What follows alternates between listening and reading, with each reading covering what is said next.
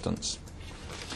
And then the draft spatial master plan was then composed of a series of, of interrelated layers that looked at um, each aspect of, um, of that in turn. So um, the movement framework here, as you can see, identified the overarching uh, network of streets for the area and um, their hierarchy, um, both introducing new streets into the area and modifying the nature of some of the existing streets.